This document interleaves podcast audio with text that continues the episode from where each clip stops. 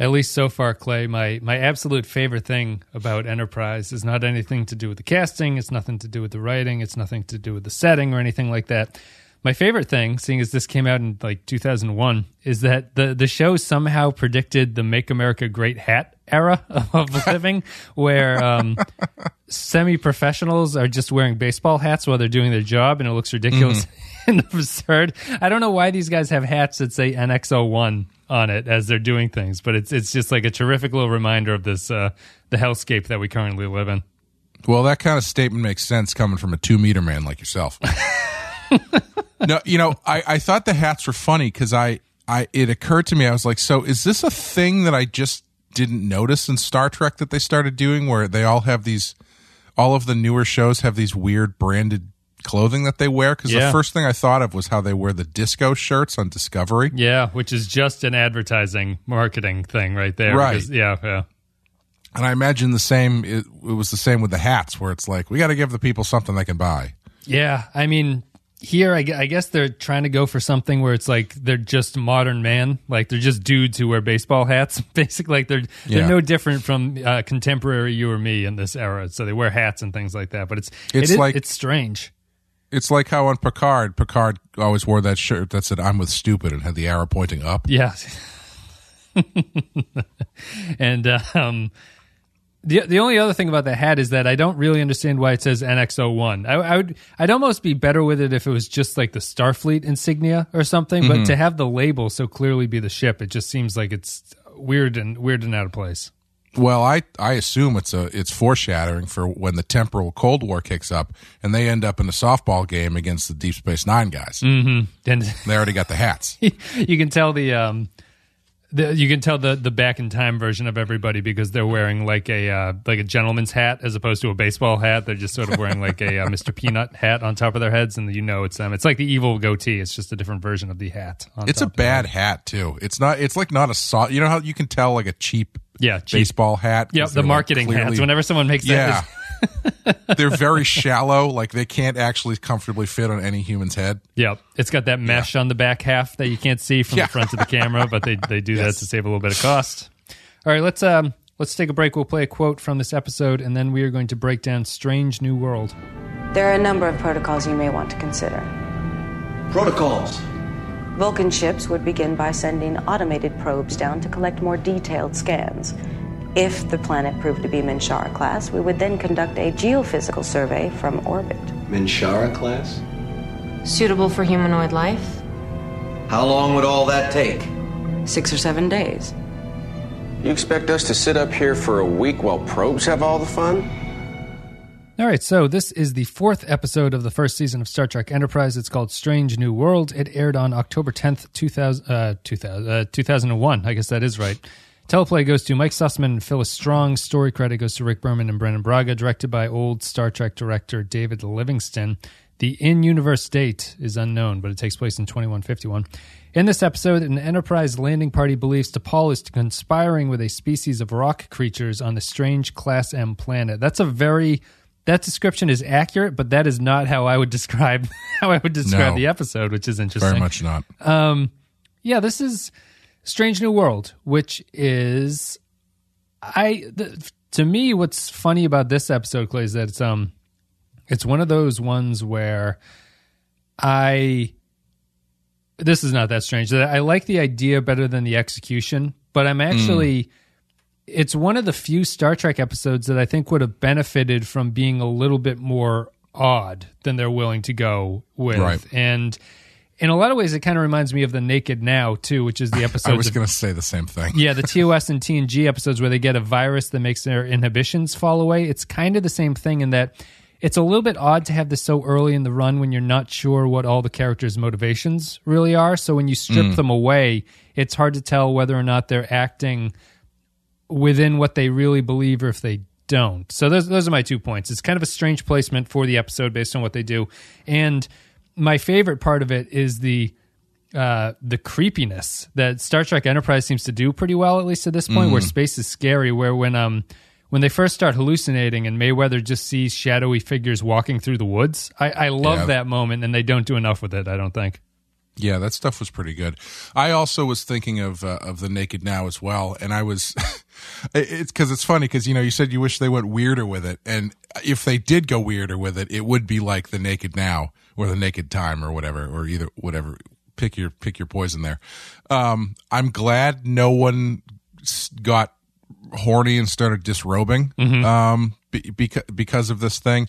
So I think it's kind of like a a delicate balance with uh not that the show is necessarily delicate in any way but like as far as that goes it's like how far do you push it before you fall into that territory? Because both of those episodes are notoriously episodes where people are like yeah it got really weird and it doesn't really work.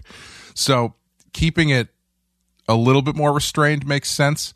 Um and I, I also like uh, I think they do the creepiness stuff really well, and I also still continue to like how um, the problems they're running into, the Star Trek problems, are kind of on a smaller scale, um, where you know it's like in the last episode, their first contact was with a slug. This time, they're on a pl- on a planet where they're not running into giant rock monsters. They it's just like an airborne pathogen Yeah. um, that they weren't counting on. The flowers. Which you- it's the flowers yeah. that get them. Yeah. which which we can get into whether or not maybe they should have counted on that, and no, this wouldn't have happened if the the captain was a more competent person. But uh, but yeah, I it's um I I. I I like this episode, but there's something weird about this show that I can't put my finger on. Like it's this wasn't a bad episode. It was about it was about what I expected as far as like performances and, and writing and stuff, but I still find there to be something slightly unsatisfying about this show, and I can't put my finger on what it is. I mean, we were briefly talking about that in our Discord where um, people were talking about whether or not Enterprise is like substantially different from the other TNG and TOS and DS9 shows. I, I don't think it is, but I think that I was wondering whether or not we're feeling that just because we haven't sunk into the embrace of the show yet because we're only three episodes in, so we're we're sort of still unsure about what to expect from an episode. Although I would I would agree with you that I think these early episodes share a lot of what early Star Trek episodes kind of have problems with, uh, no matter what the series is, particularly in TNG, where they they feel like they have the bones of the idea that they want to deal with, but they aren't sure how to make it work for this show in particular. So Right, yeah. you're you're kind of stuck with these very stock Star Trek episodes that are perfectly functional, but it doesn't feel like you're like really maximizing what this show can do. It just feels like you're getting these out and producing them because you need to have a first season. Yeah, that's that's what it feels like. It feels like you know you, they've got these serviceable episodes that they've been writing with kernels of good ideas, but it doesn't have its own style yet. Yeah. I I mean, would you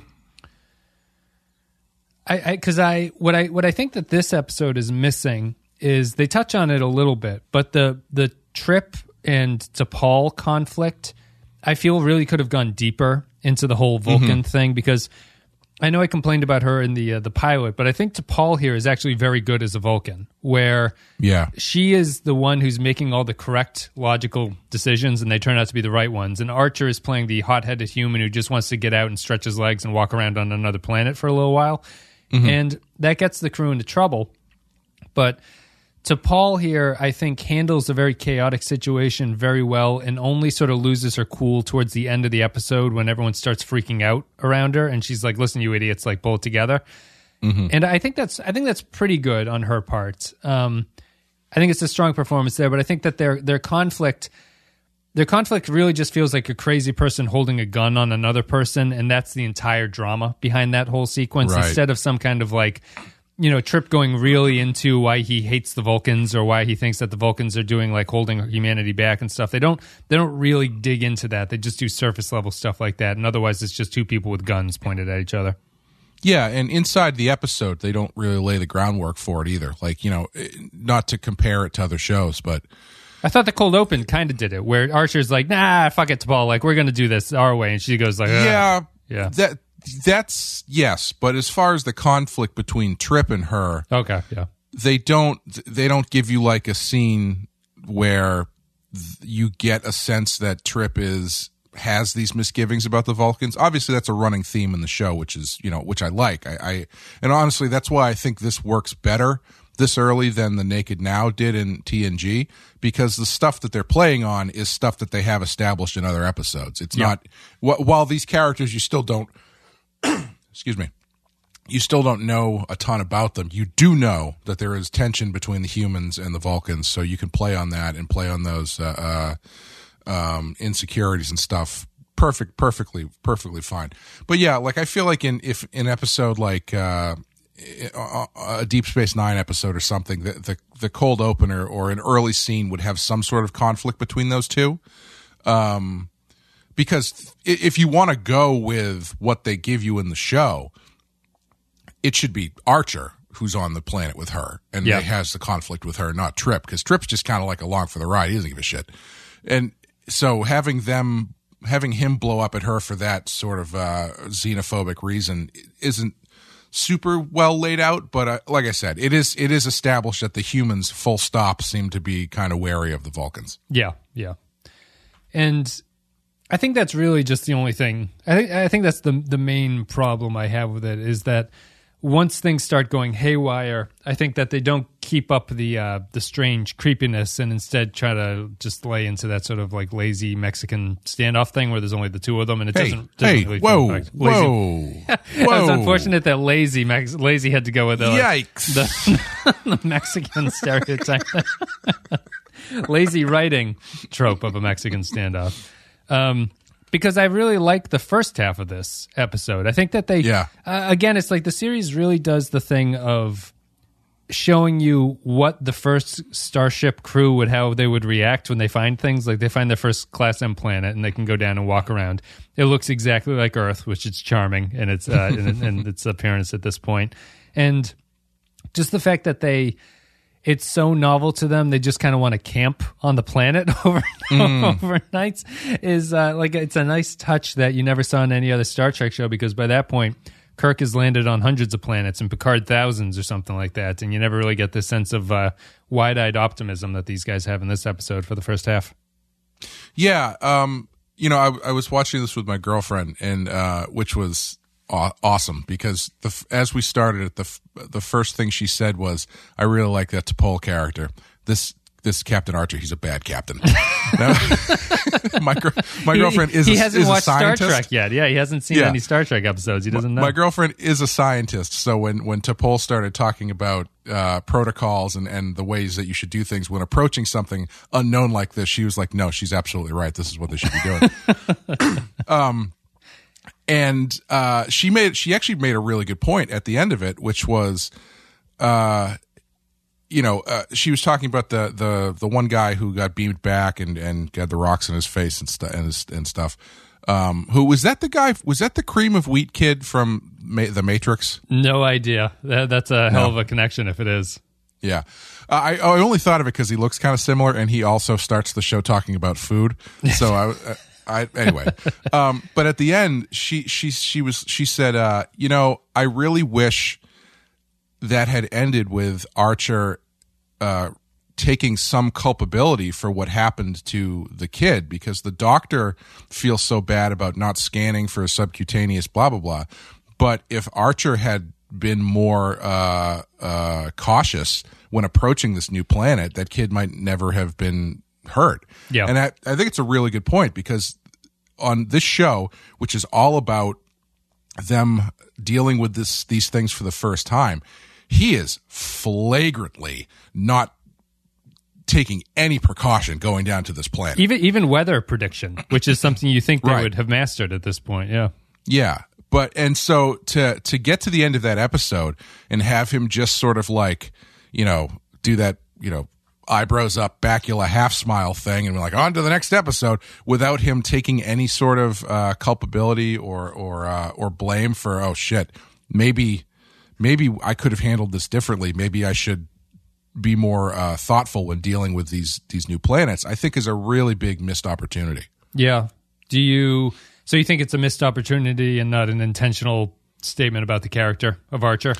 Uh, well, I- I mean, if it's if it's intentional, he's kind of an unlikable character. Yeah, I mean he's But we spent the whole episode with her turning to me saying, like, this guy sucks. well. I, I think what's funny is that what's funny about Archer is and, it's, and, and at about halfway point, she's like, oh my God, he's a terrible captain and his thing is water polo. is eh, he's another one of the guys thing where he he Archer just kind of sits around in his underwear when he's not doing stuff, which is which is a nice beat for him. Yeah. Um, or even even even if he even if let's say it is an intentional character thing, right? yeah, yeah. To not have a scene where like T'Pol maybe choose him out over it uh, Yep. and, and you know have him like brush it off or something. Just something to acknowledge that the reason they were in that position is because he was like you know uh, Colonel Kilgore in Apocalypse Now, where he's like, "Put on your surf trunks, let's go surfing. Who cares what they're shooting at us?" Yes, I, I, I would agree that I was asking, being somewhat of a devil's advocate, because I don't think I think that as you're saying, you need a T'Pol episode or a T'Pol scene like that where they talk about what Archer did, and even if he doesn't feel bad about it, they at least sort of uh, broach the subject. Archer, we talked about him being one of the guys. Archer to me is actually kind of interestingly the captain maybe this is not true the more I'm thinking about it. He's he, he's he's a captain who very strongly reflects the theme of the series, which I guess is true for TOS and TNG, uh, DS9 to a lesser extent, I think, and Voyager to a lesser extent. But he is he feels to me like he's the most representative of what the show is about at this point in time. Like he he, he seems much more like he's a product of a time, just because their point in the timeline in this series is much more important than it is in the later series because it's earlier, so everything has to be a little bit more prototypical. But he's um his gung ho ness and the fact that he hasn't learned any lessons yet, which leads him to this kind of optimistic, like, ah, shucks, everything will work out for us. I I do kind of like it, but they they certainly don't question it, at least in terms Yeah. of the other crew saying like maybe it's a bad idea that we go down to this planet that we don't know anything about. Again, it's the um uh the Sam Rockwell guy from Galaxy Quest of like, Yes. don't touch that. You don't know what this is. So We need that character.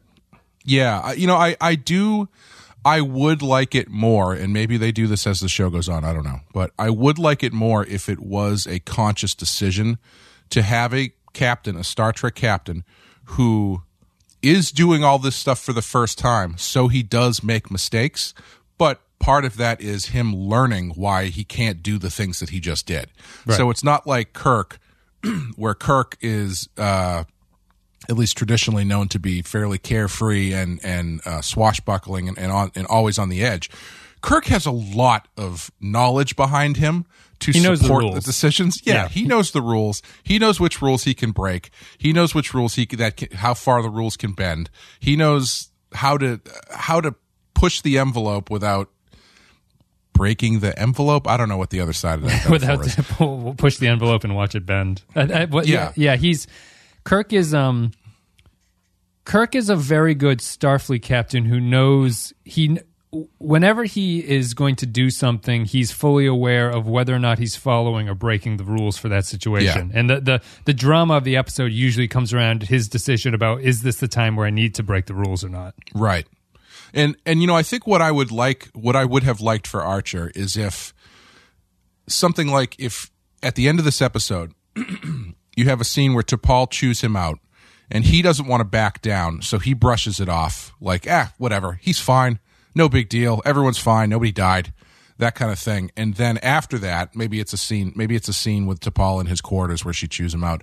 And then after that, when he's by himself, he kind of takes a moment and then he pulls up his captain's log and he makes a note about what he should have done or you know something like that where Yeah. it's like his outward facing character is this he doesn't want to back down to the vulcans he does want to present this you know we can do anything i can do anything where it's going to be fine mentality but he's also taking in the uh uh the uh um The lessons. consequences Yeah. yeah the lessons and the consequences of of being that way Yeah, I I would agree. because it's like because it's like that way you can it's an interesting concept because it's kind of like what they tried to do with the uh kelvin movies where it's like oh we'll go back and we'll see how captain kirk became captain kirk and it's like okay yeah fine you get two hours to do that so it's going to be over the top and crazy you've got an entire series to show how the quote unquote Star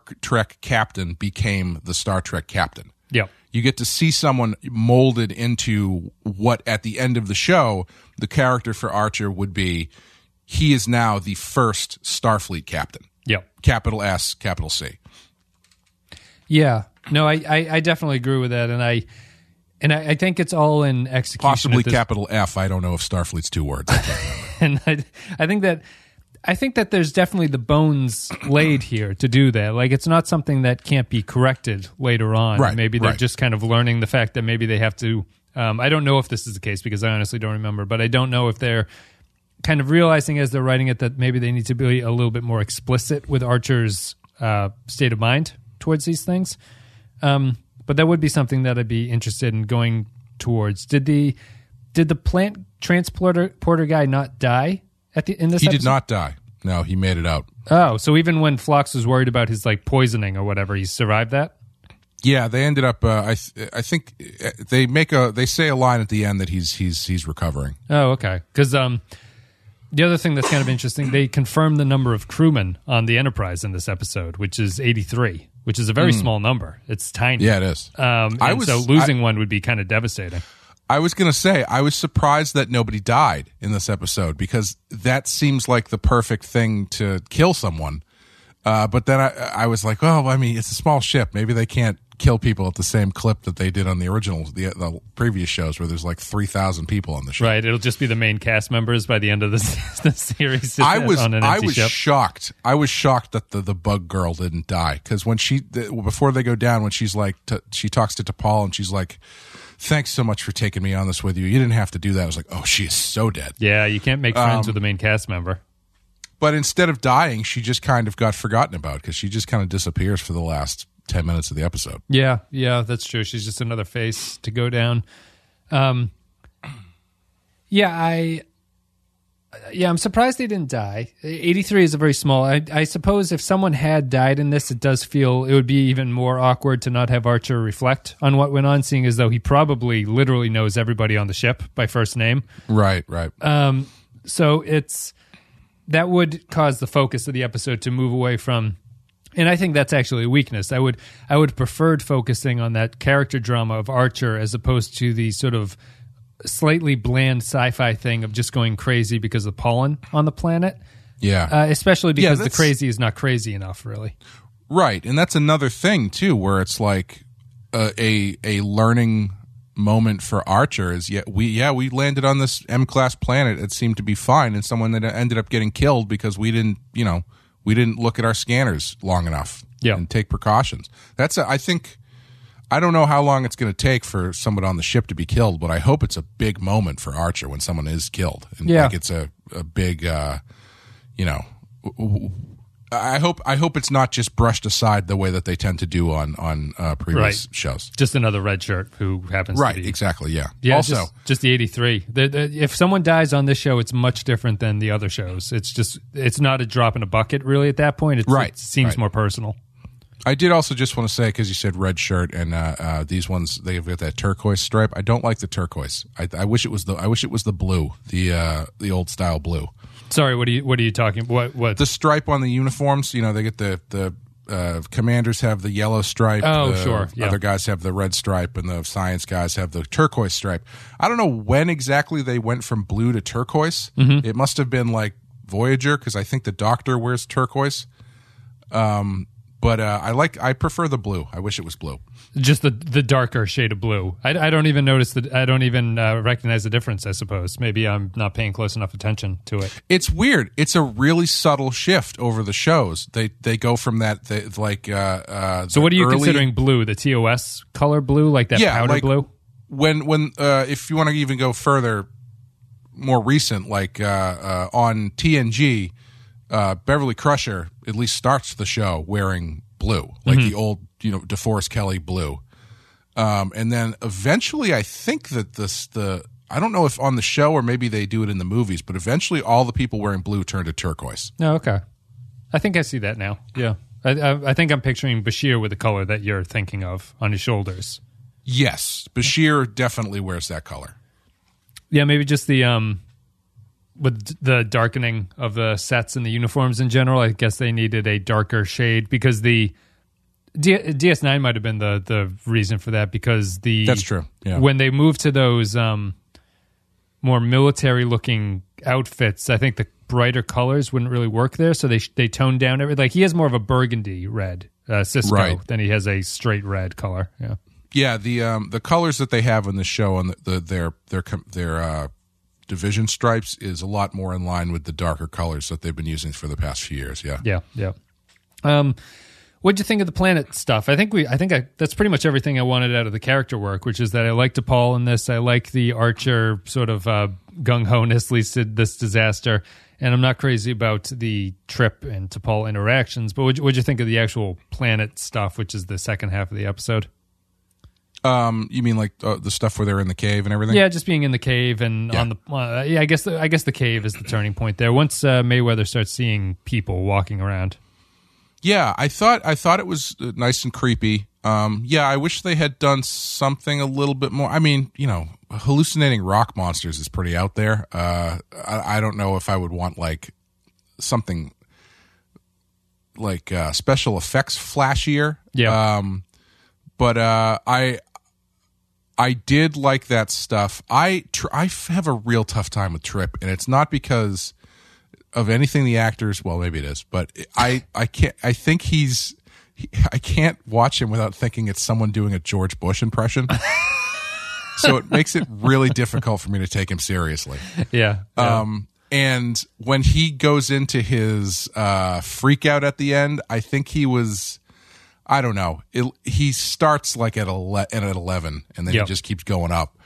I Um, thought I thought the same for his tent scene when they were pretending that the tent was blowing away. He was he was at eleven for the Yeah. for the wind acting there. I thought it was it was really good. There was nothing wrong with it, but it's it's always funny in these shows when you can tell that people are screaming for no reason because there's no noise on set that they have to scream over. Right. You know, it always comes across as something like, "Hey, I'm going over." It's that kind of yelling, and I thought that he did Well, a pretty good job of it. I think what you're what you're hearing there though is all of that stuff seemed to be ADR'd because they are they're actually they're blasting them with these wind things, so the, sound wind, that yeah. they're pulling in is probably not very good. Right. So it's even worse when you are re-recording your dialogue in a Sterile. quiet, soundproof Yeah. room, and you have to recreate the energy of yelling during a windstorm. Then it starts to sound really fake. Yeah. I what do you think about that? Would this? I think this episode would have been elevated slightly if it was a mystery what was going on for longer to them. Like if they if they um, started seeing these people and they were if it was not immediately a reveal where Mayweather's like I saw somebody and Paul scans and she goes there's nobody out there. Then you know that nobody's out there Okay. at that point, right? Okay. But what if they what if they had played up this like what's going on and even at the mystery of because I think one really effective scene is when the girl sees T'Pol talking to the Yeah. two people in the cave and she goes Yeah. over to her. Like if they had if they had played that up a little bit more, I think that I would have been more engaged in that storyline because it's like, oh, this is like mysterious and bizarre and what's actually going on here. Yeah, I I would say that I think it still works because um because of what's going on and because everyone is so uh hesitant to trust T'Pol and T'Pol's not doing herself any favors by playing every scene like she's a secret uh mustache twirling villain which Yep. I think is I think is great cuz she's what she's she's playing it she's a she's very good at playing a vulcan but she also has this this back end to whatever she's doing where it's like in her head she's actually playing these scenes as though she is about to screw everybody over but it just but that's just it just comes across that way because that's how the vulcans seem they're Yeah. very un, uncaring and stuff um but I, I think that stuff works because there's this inherent distrust of of T'Pol. Um, so when she says there's nobody there, they have a reason not to believe her, even if we know that it's that's the truth. And honestly, we don't even know that that it's the truth for a little bit. Um, yeah. Yeah. But yeah, I think I would. I think I would probably give T'Pol a little bit more to do because once they come back from that, that where the the girl sees her talking to the rock people, they're all kind of stuck in the same place, and she's they're just accusing her, and she's just defending herself. So it doesn't really move in either direction other than Trip just losing his shit. Yeah. Yep. So like if she had a couple more bits of business where she could do, that she could do to make her seem a little bit more suspicious to like uh, tighten that screw a little more, um, maybe that would jack up the tension a little bit. I don't know. Yeah, I, I think you just either one of those is fine. I think you just you need to add a layer to that story. There, Yeah. it's the um, Like if she's if she's going crazy slower than the other ones, maybe she's they catch her going through their gear or something because she's trying to take the guns away. So something that like what does happen doesn't happen. yeah, uh, you know, that kind of thing, where it's like she's still saying she's actually acting in the best interest of what's going on, but through their eyes, it seems like she is, you know, doing something sneaky. It's a good place as any. I was thinking because we had another conversation on the Discord about, um, I think Nick had mentioned about in Broken Bow how we were both kind of lukewarm on the second half of Broken Bow, uh, where uh, he's just wondering why why we were sort of down on that stuff and why why sort of like that adventure storytelling style doesn't really work for me at least or maybe you too. Um, and I was thinking, it got me thinking about like how you define plot versus a story, right? Which mm. is that a plot is a plot is a kind of a story, but it's not really a very good story. So a plot would basically be if I were to tell you my day to day beats today, like what I did today. You know, if mm-hmm. I if I told you I went through the the thing of I got up at five thirty, we got the kids, we made food, I went to the grocery store, I came here, I sent some emails for work, I was sitting down to record. That's the plot of my day, right? But mm-hmm. if in the middle of going to the grocery store I got T-boned by a Mack truck or something, you know, and the, had to come out and sort of like, you know, it was like my father was driving this Mack truck or something. Like there's a, there's a story in the plot within that Right. piece. And I think that what's suffering here is that the the cave plot in this episode is just a kind of plot thing. It's just a they go crazy, they draw guns, they're pointing them at each other. But it doesn't have an underlying narrative that's more interesting than just the beat by beat story that's going by. And Broken Bow is the same thing, where Broken Bow is just event after event after event without anything really interesting to tie it all together. And this is the same thing. And that's, to me, that's when episodes suffer, when it doesn't have a kind of more interesting underlying dramatic tension going on hmm. as opposed to just character goes here, character does that, character goes here, character does that. Yeah, um, I think I've mentioned this before. I know I have on Rotten Horror Picture Show, but I, I recently was was uh, watching or reading a screenwriting thing, and the the person who was who was uh, the author of it uh, floated this idea that that there's a difference between a story and a situation, and I think that's what you're talking about. And it's it, it, I had never thought about it in those terms before because generally when we talk about this stuff, we end up referring to it as like it looks good on note cards where you put the note cards on the wall and it's like yeah that stuff seems to make sense that that looks like a show but when There you get must be a it story in there. Yeah, there, there's got to be a story in that. that yeah plot you've got yeah. your you've got your beats there but it's it's just doesn't materialize once you put it on the screen and it's that and to hear this person kind of uh, uh, succinctly sum that up made a lot of sense to me that there is a difference between a situation and a story. Not every situation is a story. Right. uh, and situations are they're trapped on a a planet and they have to laser blast their way out. Okay that is that's a situation. That is not a story. Right. and I and it's it's really interesting to to watch these shows or or anything really with that in mind and see where that um the, the there hasn't been that step from situation into story and I'm actually running into it myself in the in the book that I'm writing um because I'll be writing some scenes and I'll I'll write the scene out and I'll, I'll it'll just be like all right I need the characters to do this so then I write the scene out and when I get to the end of the scene I go oh this just is this it's just I can feel them like looking at their watches getting Yeah. from point A to point B Yeah. and then I, I have to go back and I'm like, no, this isn't how this would go. The real conflict is not we have to get character from point A to point B. That's not really a conflict. The conflict is the getting from point A to point B, the person in the way of the main character. What is what is what are they clashing over? Whether it's uh, uh, fundamentally or ethically or, or or something like that. That's where the story is. It's not just we watch person A walk across the screen to the other side of the screen Yeah. It's everything in the middle that that stresses the main character and and, and what they're made out of. Yeah. No, agreed. I think that's a pretty good definition. That's what I'm and that is a that's fundamentally when I bring up that criticism I have it- to. Sorry, I have to look it up and find and remember who said that because I would love to give them credit. It's not it's not McKenna, right? Is it Terrence McKenna? no, it's uh, hold on. I think I might actually have the window still open. I can uh, I can kill time. Well, as you're looking that up, I'll just say that when, when I critici- Jill Jill Chamberlain is her name. Jill if you look her up on if you look her up on YouTube, they, she there's some interviews with her where she talks about um th- she's got this this uh storytelling technique worksheet thing that she's that she's hawking which I haven't l- really looked at yet because I'm a little bit wary of those things. But uh listening to her talk, she seems she knows what she's talking about and, especially when it comes to that situation versus story thing, I think she's dead on.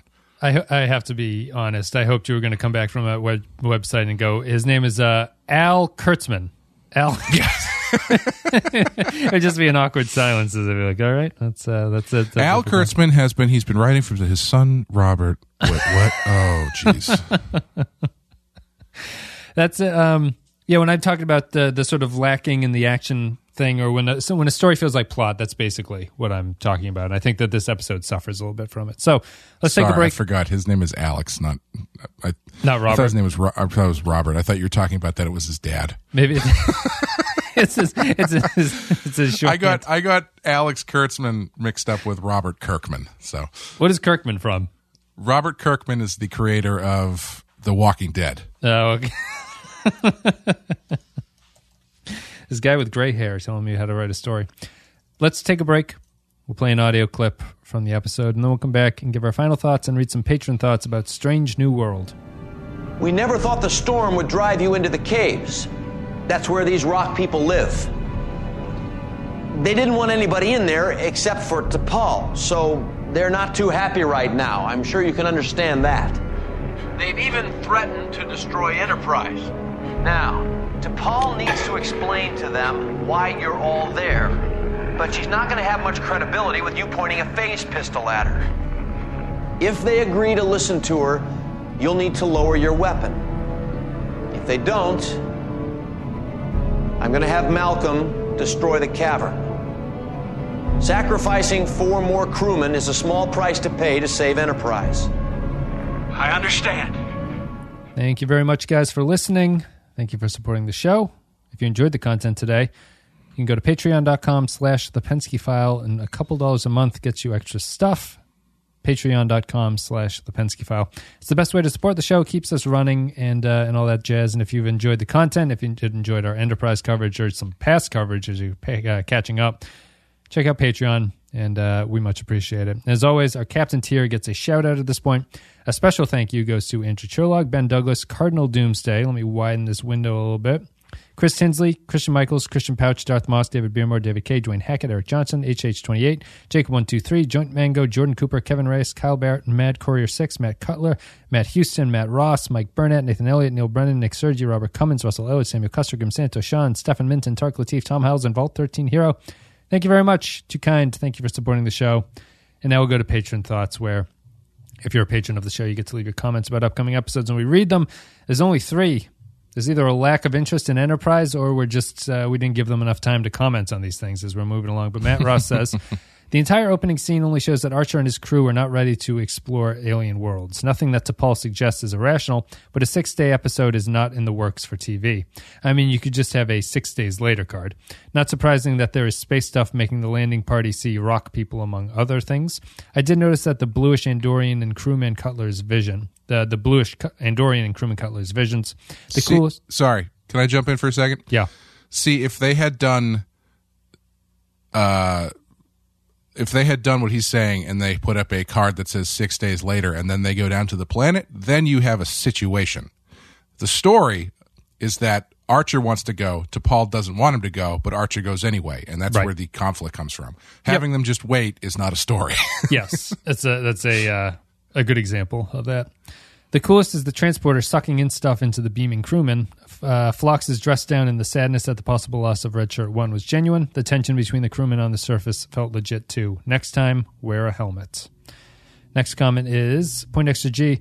I'm trying to decide if this is an episode that works better if you know the characters or not. Seeing characters go crazy usually is better if you know what's normal for them. I don't know if this episode is well written enough to be improved by knowing Trip and T'Pol. And our final comment, Carol, Cal Barrett says, If Wes hasn't sang the episode title to the tune of A Whole New World from Aladdin yet, then I'll be very disappointed. Well, he's going to depatronize after this. I did not get around to doing it. The episode where they're off their tits on mushrooms the whole time sadly isn't as enjoyable as that concept sounds. After the novelty of seeing them reach their first Class M planet wears off, I find this episode to be incredibly boring. 30 minutes in, we find out what's wrong with everybody, and the ship has a way to rescue everyone with the transporter, and yet we still have to watch 15 minutes of them arguing and threatening each other. It's just oh, mind numbingly on. tedious. P.S. They they sorry, I'll I'll wait. P.S. Yuri G- Gagarin was the first man in space. I don't know if anyone has told you that yet. Uh, we did. We did hear about that.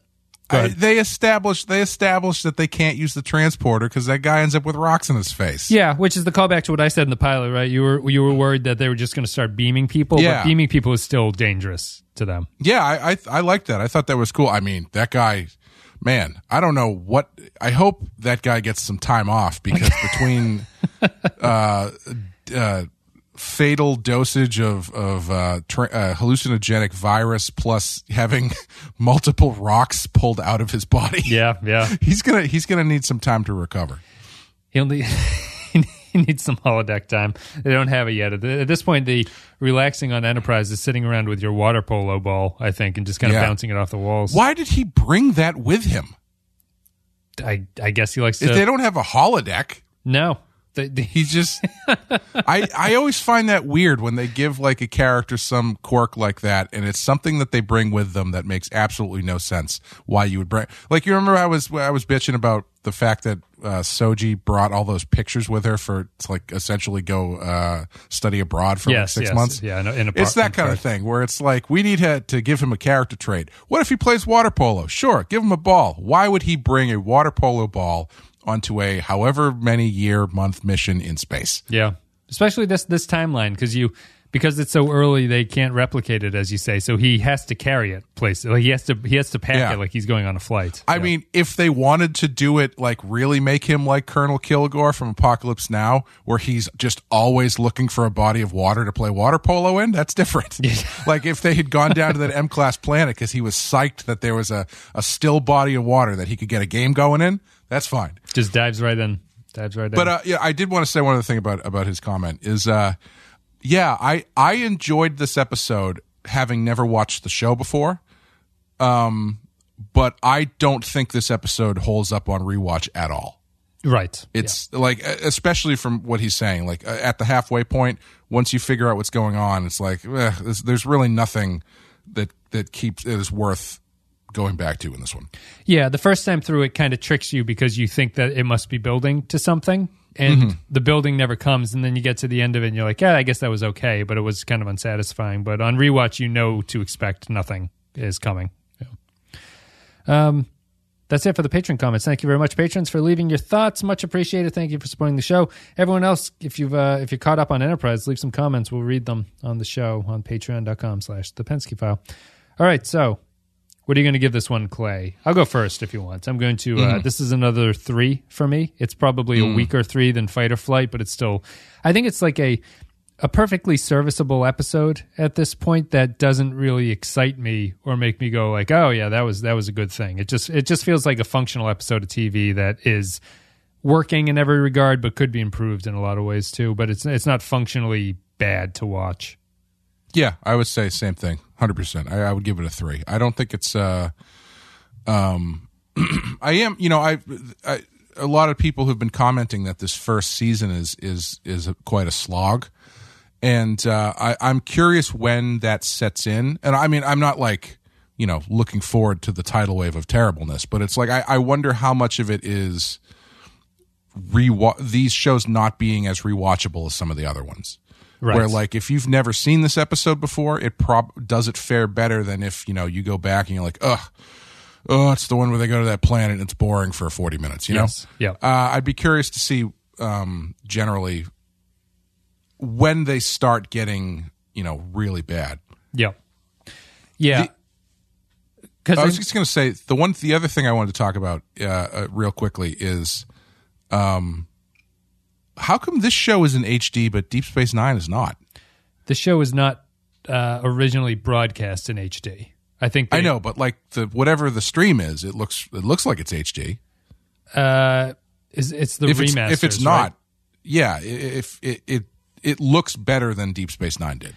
I think that they they probably shot it on film or digital, right? And they just aired it in standard uh, format, and then Mm-hmm. Which is what they did with TNG and stuff too. But I think that they they must have just it must just be a product of it happened so recently that they still have the original footage to to Mm. redo. Is that the thing that's stopping Deep Space Nine from being remastered? Yeah, because the way that they did it was this none of the special effects. I don't I don't know the technical.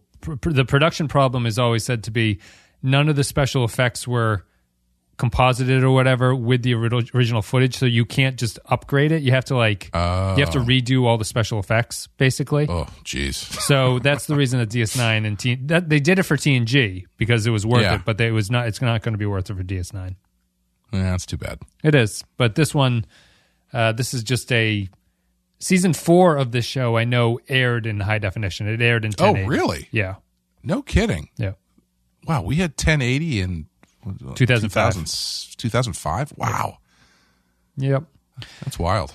Uh, but no, other, other, I mean, if you, because if when I go back and I get all the screen caps to put the artwork up and stuff, they're all in small, low res resolutions because they don't have the high def screen grabs at that point. Uh, that's it. Thank you guys very much for listening. Thank you for supporting the show. Patreon.com slash the Pensky file. All the other links are down below. ThePenskyFile.com slash links if you want to go there for anything else. And I think that's pretty much it. Clay, do you have anything you want to say? Uh, no, we get uh, Rotten Horror Picture Show. Uh, we just had Peter Jackson's Dead Alive was our last episode, and uh, the next one after that is I don't remember. Ginger snaps. Ginger Snaps. There we go. Uh, and uh, Badass Podcast with me and Sean talking about Batman the Animated Series should be coming back in a couple weeks, I think. Yep. Sounds good. And I think that's it. We're done here. Uh, Enterprise continues. That was Strange New World. And the next one is what is the next one? I am going to click the button and see Unexpected is the next episode, which has a thumbnail of Trip pulling up his shirt and pointing at his hairy stomach. So that'll be exciting. Is uh, is season three of Discovery just going to be this episode across stretched across thirteen episodes? Uh, Strange New World. Yeah. I hope so. I hope it's just Yeah. it's it's 13 episodes of spore based comedy. I would I would hope. still no, still don't know when Discovery's coming out. I don't think they've announced yeah. it. Do you know if there's has there been any talk of if, if there's been any production delays because of the virus and everything? I thought they were done Spore- shooting, but I guess the editing can be impacted by it. Yeah. I haven't heard anything specifically about that. I, I, I just know that they, I think it got pushed back and delayed, or th- they they announced that they didn't have a date before the pandemic started. I think so. It must just be behind schedule, and maybe this is impacting it even more. Hmm. I think that's it. We're done with Star Trek: Strange New Worlds. Thank you very much, guys, for listening, and we will see you next time.